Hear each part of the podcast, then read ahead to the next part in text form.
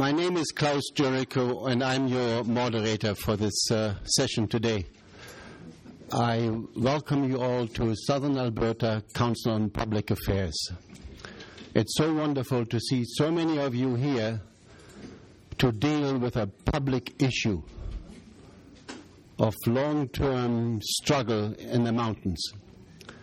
We're talking about 1,000 square kilometers of public land, and we are trying desperately as society to determine as to how to manage it.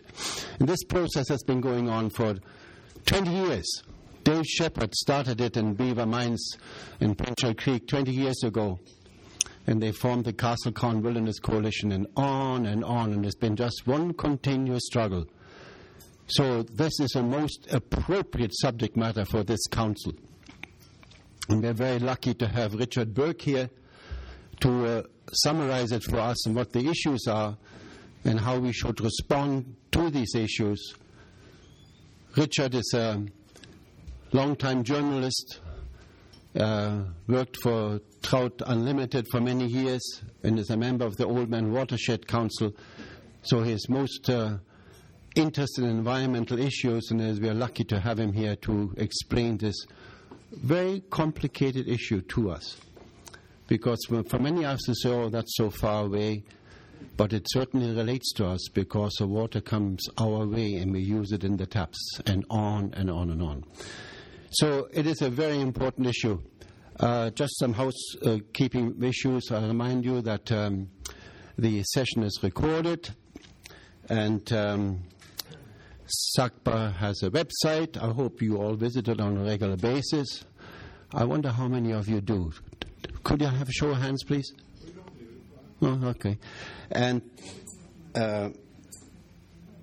we thank the university for their support and communication support, and, of course, Country Kitchen for the wonderful meal. So the program is Richard will give us his presentation, and we follow with lunch, and then we have wonderful questions thereafter. So, Richard, may I ask you to come up and present the issue to us.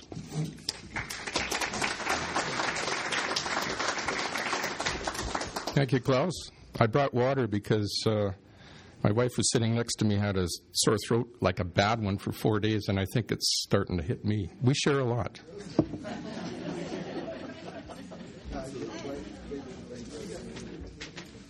This photo up here was taken a year ago. When it was 30 degrees this week, a year ago this week. It's the north slope of Loaf Mountain, which if you were to go down the slope, and it's that steep, so we walked across that in a 13-kilometer hike up to Blue Lake. Magnificent hike. I wasn't as prepared as I should have been. But if you were to go down that, you'd see a road that comes up from, it's South Drywood Creek, and so you go west from Pincher Creek and so on. Anyway, the reason that we were led across this slope was so that we could see the plants that really are a continuation of the plants that also grow on the prairies. It's one of the really neat features of where we live, and you all know that about Waterton too, that the foothills don't. There aren't any foothills basically there to, create a buffer between what goes on in the prairies and what goes on in the mountains. So I'd be straggling behind partly because, I had new boots and they were hurting, but also because I'd say, oh, look at the, and we'd keep doing that to see some of the features of this beautiful area. Today also down in Waterton, you're probably aware, there's a conference going on, and it's basically people who, probably about 150 or so from the north part of the United States, Montana, Wyoming, so on, who are here because they have a significant interest in what the future of the Crown of the Continent will look like. And the castle is part of that. The Crown of the Continent basically is an ecosystem, I guess. And one of the neat things, when we got to the top of this area, it was like 7,000 feet or something like that, and there was enough air to breathe. But you stand up there and you look across to, and I'll show you a picture of this later, to BC, and then you can look south to Waterton, you can look east to the prairies. It's unbelievable. But one of the things about the Crown is that water will go from this part of the world to three different oceans. And so it's pretty special for lots of reasons, you know, the diversity of plants and so on. But that's one of the things that you just see, wow, you know, water from here is going to the, you know, one way or the other is getting to the Pacific, you know, from the BC side and then down to Gulf of Mexico and then ultimately to the Atlantic because it goes through Hudson Bay and so on. There's my little geography lesson for you. Anyway, I'm also part of, and it's probably as much as anything, the reason I'm here today is because I've been involved with a group called the Castle Special Places Working Group. And for, well, the last 2 years, we've been trying to convince the government that this place needs to be protected. And I'll show you later how we think that could happen and why it should happen and why it's a special place. And actually, another reason I'm here was because, well, Minister, I think Klaus, first of all, wrote a letter to the editor of the Herald disagreeing with the science, I guess, that has been used to justify logging the area. And then Mel Knight signed a letter that basically explained it to some extent. And in one paragraph in that letter, he said, the castle is not a special place and it is not protected. And so I wrote a letter, so you can see how this sort of snowballs. I wrote a letter disagreeing with that. And so then I got an email from Nud, and here I am. So, I'm not here to badmouth anybody. I'm here to raise some questions, perhaps, provide some alternatives to what they want to do starting in 2011. And then I hope you that we've raised an awareness that, you know, you probably all have anyway, but maybe I can add to that about this special place in southwestern Alberta.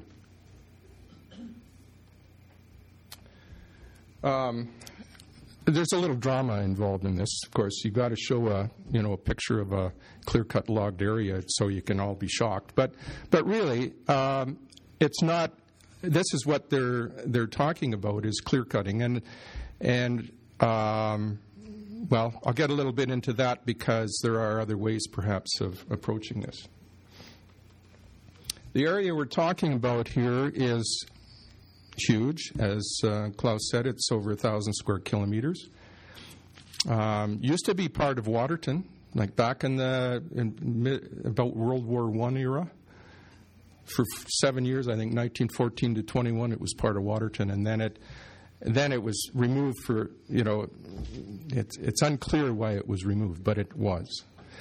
But through it all, it's been seen to be a special place one way or the other, whether it was, you know, actually called that and designated that. It's always been seen as a place that is special and should be protected one way or the other.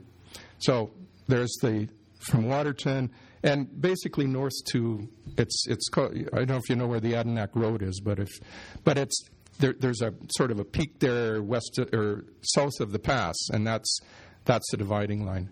And then from the Front Range, which you all know, you'd see when you drive west here, it's unbelievable too, to the BC border. Okay, so that's 1,000 square kilometers of it. Yes, I can't. You can see Lethbridge, and so Highway 3 is just going along, you know, where it goes just to the south of the Old Man Reservoir there.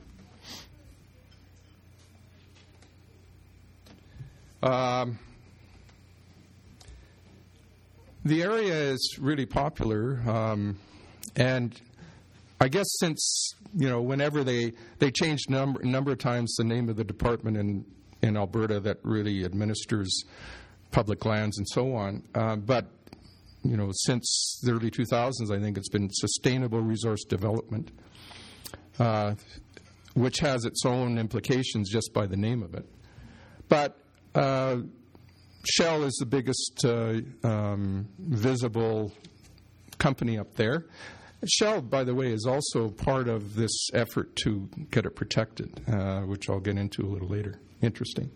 Forestry, and I would suggest when you look at the SRD budget, that's the main function. The SRD budget is weighted heavily on the forestry side. And cattle grazing, and so that's been going on for a long time, and it seemed to be, an okay use. It could be controlled a little bit, like when we climbed up the mountain there last year, we would see cow pies pretty high up.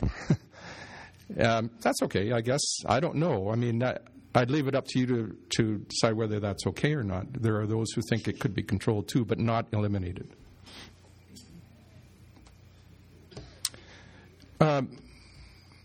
The area includes public or provincial recreation areas. Castle Falls, Beaver Mines Lake, Castle River Bridge, and the Syncline, they actually circle the area that's to be clear-cut. And Lynx Creek is over Carbondale Hill. It's actually a mountain. I don't know why they call it a hill, but I guess it's shorter than a mountain. But Lynx Creek is, like I was just up there last week, I took a banker from New York up there to fish. And every time I do that, I'm just in awe. And people I take up there are in awe, too. A couple of doctors from San Francisco, they said it's the most beautiful place I've ever seen. And they've been around the world. So, it is that way now. And, some of us fear that it won't continue to be that way. There's a lot of recreation there, and I guess this is part of the, both the beauty and, the concern about it is that people love it to death. Or they would love it to death, or they could love it to death, whatever. It's just a great place to go to hunt and fish and so on and hike. I take my camera up there all the time, and I've been up there huckleberry picking, and they're better than blueberries. And I was certain when I was doing it that if I'd looked over the bush, I'd find a bear. I never did. I never looked over the bush. Ignorance is bliss, And it's an integral part of that Crown of the Continent ecosystem. I'm going to talk a little bit more about ecosystem through this because it's. It's sort of it's more than a buzzword. It actually has some implications. Most biodiverse area in the province, and all that means is what I was trying to explain before, is that there's a lot of national and internationally significant plants that grow in the area, and insects. I've got a picture of a butterfly on arnica up here. I'm not sure what the butterfly is. I thought it was one thing, but it's something else. But, there are rare plants and animals and insects and so on that live in the area and need our attention. And the Castle Mountain Ski Resort is right in the middle of it. I went up there last year, and they took me on a snowmobile to the top of one of the hills, Huckleberry Ridge or something like that. And, I made it up and back, all right, and got a picture. And actually, I'll show you the picture because it kind of helps establish visually where we're talking about here. And by the way, this proposal that I'll talk to you about later does not include the Castle Mountain Ski Resort because it's basically private now. And so the Castle area that's public surrounds the Castle Mountain Ski Resort. It's about 6 square kilometers or something. It's very nice up there. There's the butterfly on the arnica. And that was up, very high anyway. Just near where there was some ice when I said it's 30 degrees, here's this pile of snow that was dripping, and it was ice. We had to go in there anyway. And this was right beside it. It's been a special place, 98-2000, because in 98, the government came up with a program to basically find out from Albertans what they thought should be protected and recognized as special in the province. That was under Ralph Klein.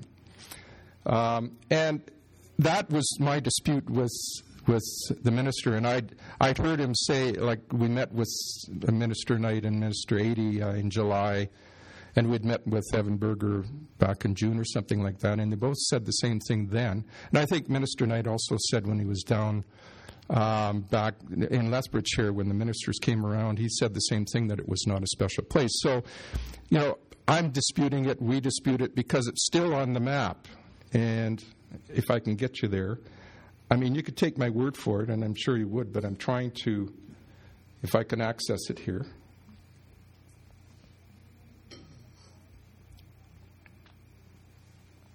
Nope, didn't work.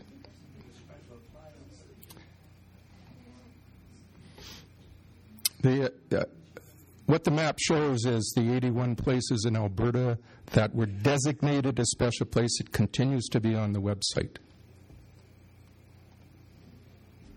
So when this happened, it's like it's never been rescinded that we're aware of.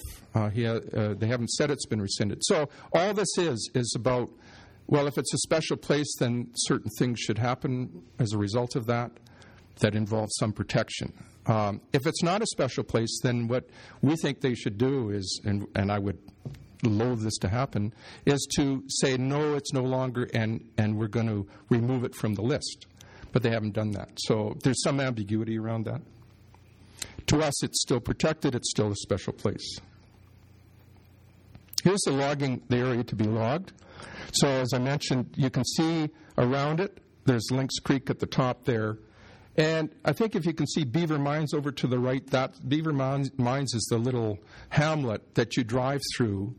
The road is paved right up to basically where the South Castle and West Castle meet. But the road is paved. They paved it back in, when was it they had the Winter Games? It was in the 70s anyway. They paved the road up to there so that people could access the ski hill for the Winter Games. Some of us, in fact, Gord Patterson with the Castle Crown Wilderness sent me an email yesterday, and he said, because we were talking about, well, how much would the province get out of, you know, the timber license and the dues sort of thing. And we figured it was $300,000 they might get from all these truckloads, which, and then his question was, well, probably wouldn't pay for the damage to the road. And that's maybe a side issue, but it's interesting anyway. You can see, though, and they do put kind of a gap around, see where it says Castle River Bridge and Syncline. If you're familiar with the area there, there are some sort of slopes down to the river and so on, which might be hard to log. But when you drive down that road from Beaver Mines up to the ski hill, you'll drive through a clear-cut area when it's done. And then Lynx Creek, if you're familiar with the Lost Creek Fire, well, that was, if you drive up that Lynx Creek area there, you'll see a lot of burnt trees. It's a huge area. And so that was one of the reasons that Minister Knight had used for wanting to log this, is so that they wouldn't get burned in the future. There's that shot. So if we were to look around the corner there, like if you go down from here, I'm up this, and it's to be untouched. Klaus had mentioned that there have been efforts for 20 years or so to protect this, but really, and I won't take you there, but this goes back to 1893.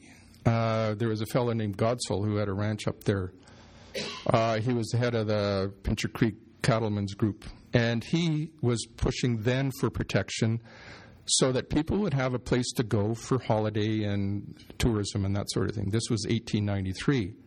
Minister Knight also says, and this is true, that they've also been logging in the area for the last century. So these conflicts, this is not new. I'm not up here telling you something you wouldn't already know, that for as long as since before this province was a province, this area has been the focus of some attention.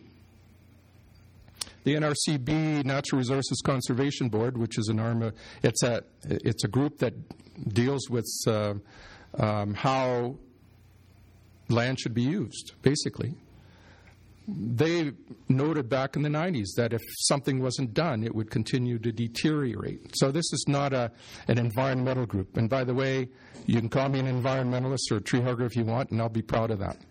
But I think I wrote a column, a year ago, about a concern with name calling and stuff like that. And so when we took a proposal to the government, they thought, well, they're just a bunch of environmentalists. So the bunch of environmentalists was kind of an indication of how some of us are viewed. And that's okay, because I'm quite proud of that.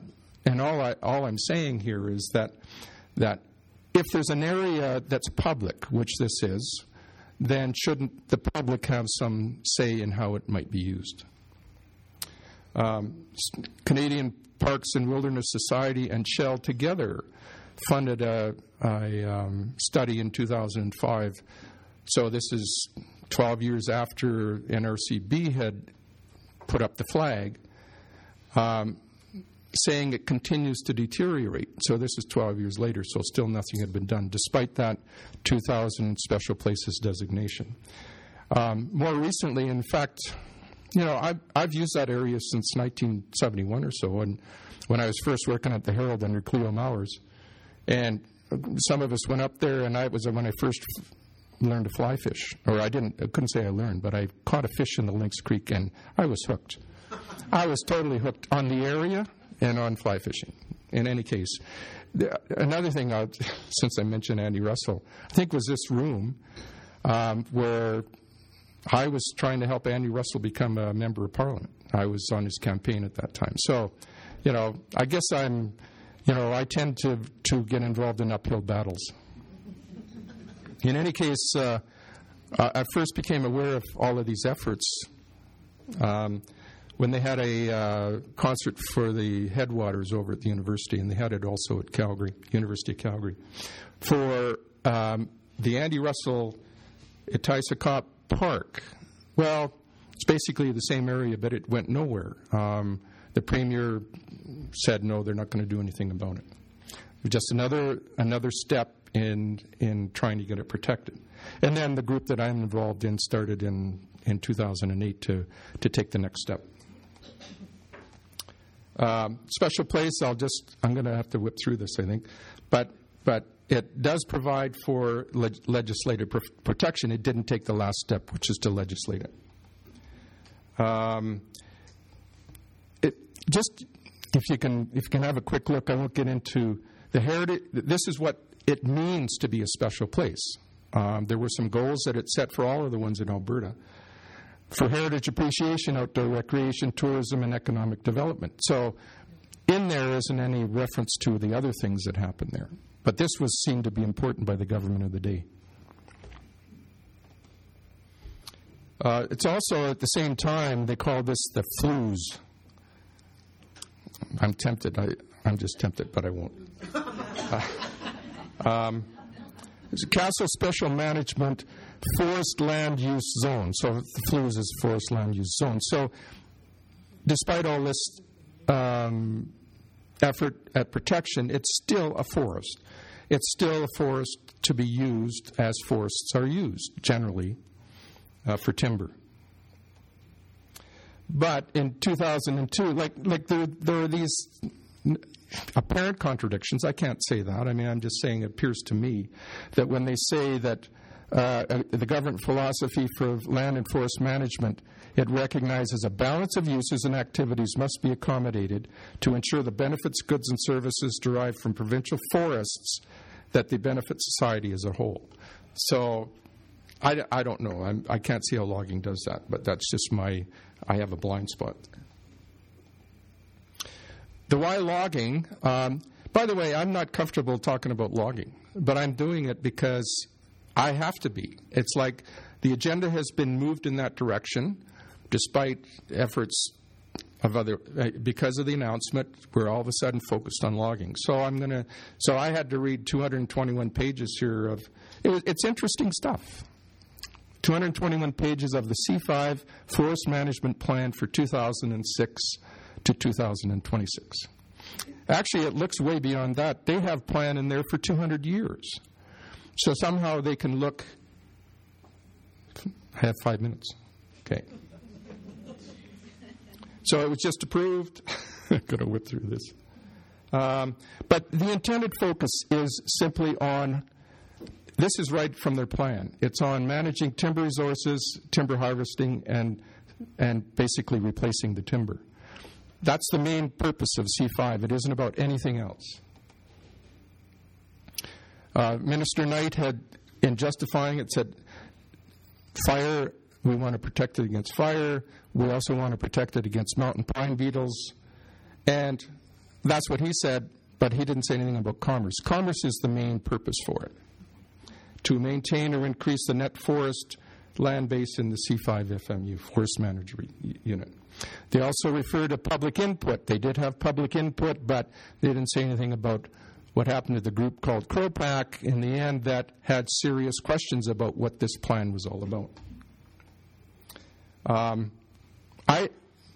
Maybe what I can do here is, like, and again, you can take my word for it or not, but I read articles through books, through whatever, about, trying to find out whether clear-cutting would have any effect, or whether fire would have any effect, or whether logging would have any effect on fires, and all that kind of stuff. And I can say that there's enough doubt that I don't think you can say that if we remove the trees, that fire won't happen. In fact, there is a point of view that says if you log, fire is more likely. So that's a point of view. I'm not here to say anybody's wrong. I'm just saying that there are those, who are more learned than I, who raise that question. Even David Schindler, who we're all aware of, has raised that question when there were a lot of fires in the late 90s.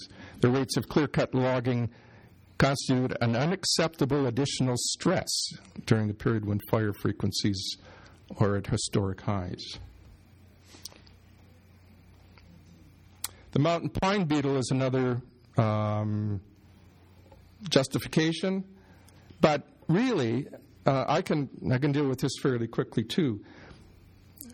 In one hand, on my birthday, on September 6th, there was a story about, because some people had been out in the Castle area talking to campers and so on about, logging, and a lot of them didn't know it was going to happen.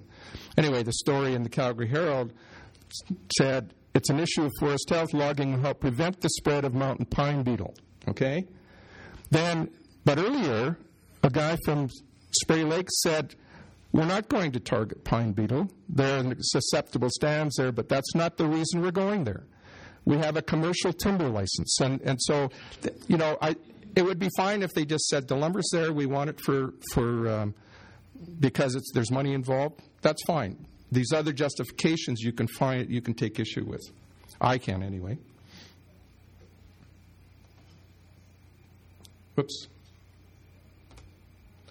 What that was a Fish and Wildlife officer who was saying, you shouldn't do this. And he's part of the same department.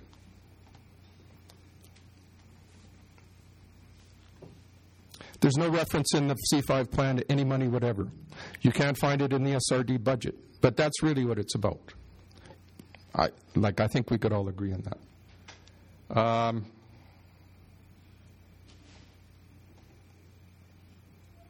Public input is a big deal with the government, as it should be. I think when public input is, sometimes ignored, then you could become skeptical about, the purpose of public input. But the C5 plan does go to quite a bit of length to suggest that there was a lot of input. And there was. They created a group out in the past there called CROPAC. But in the end, CROPAC said, we feel compelled in the public's best interest to point out our concerns. To do less could pose too great a risk to our forests and all the benefits that they provide for current and future Albertans. So they talk about there really isn't anything to cover. They talk about water flow, but they don't talk about water quality. They also don't see how The other values that are mentioned in C5, the other values that relate to how society otherwise would use the forest, there's really nothing in C5 plan to deal with that. And yet, and they even acknowledge that this is a plan for logging, this is not a plan for anything else that goes on there. So they get into questions about the size of the harvest, the size of the cut blocks, and so on. And that is even not clear when you read in the C5 because they have various scenarios. And some of it relates to, well, you know, if the pine beetles come, then this is what we'll do. If they don't come, this is what we'll do, and so on. But in the end, it's all about getting the timber. There are other objectives in the C5 plan that relate to environmental concerns, but none of it deals with how they will address them. It only mentions them, okay? Ensure that all the practices that place a priority on the protection of water quality. Well, you can minimize as they... manage the forest cover, places a priority on conservation and protection of watersheds, but it doesn't say how that's going to happen. And there's enough evidence that shows that the closer you get to a water stream with logging, the bigger effect you'll have on the stream. I think you've all heard about selective harvesting. Don't log is another way of looking at it. In fact, you would have read in the Herald that they use prescribed burns in Waterton to protect the health and improve the health of the ecosystem. Other ways are what we're involved in with working group, and I will take 1 minute. I'm supposed to stop here, but okay.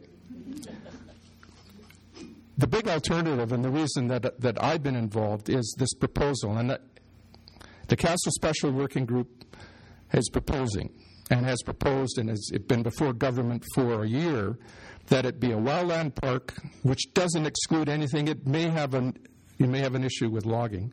It doesn't exclude any of the other uses in there, although people think it might. And also to upgrade those PRAs, some of them, to a provincial park so that you can actually have facilities there that people will be able to use and not necessarily random camp, which in itself can be kind of destructive. I had lots more, but I know I can get going. You know, you want to go outside and talk, we can do that. We'll go outside to fight, though. Thank you.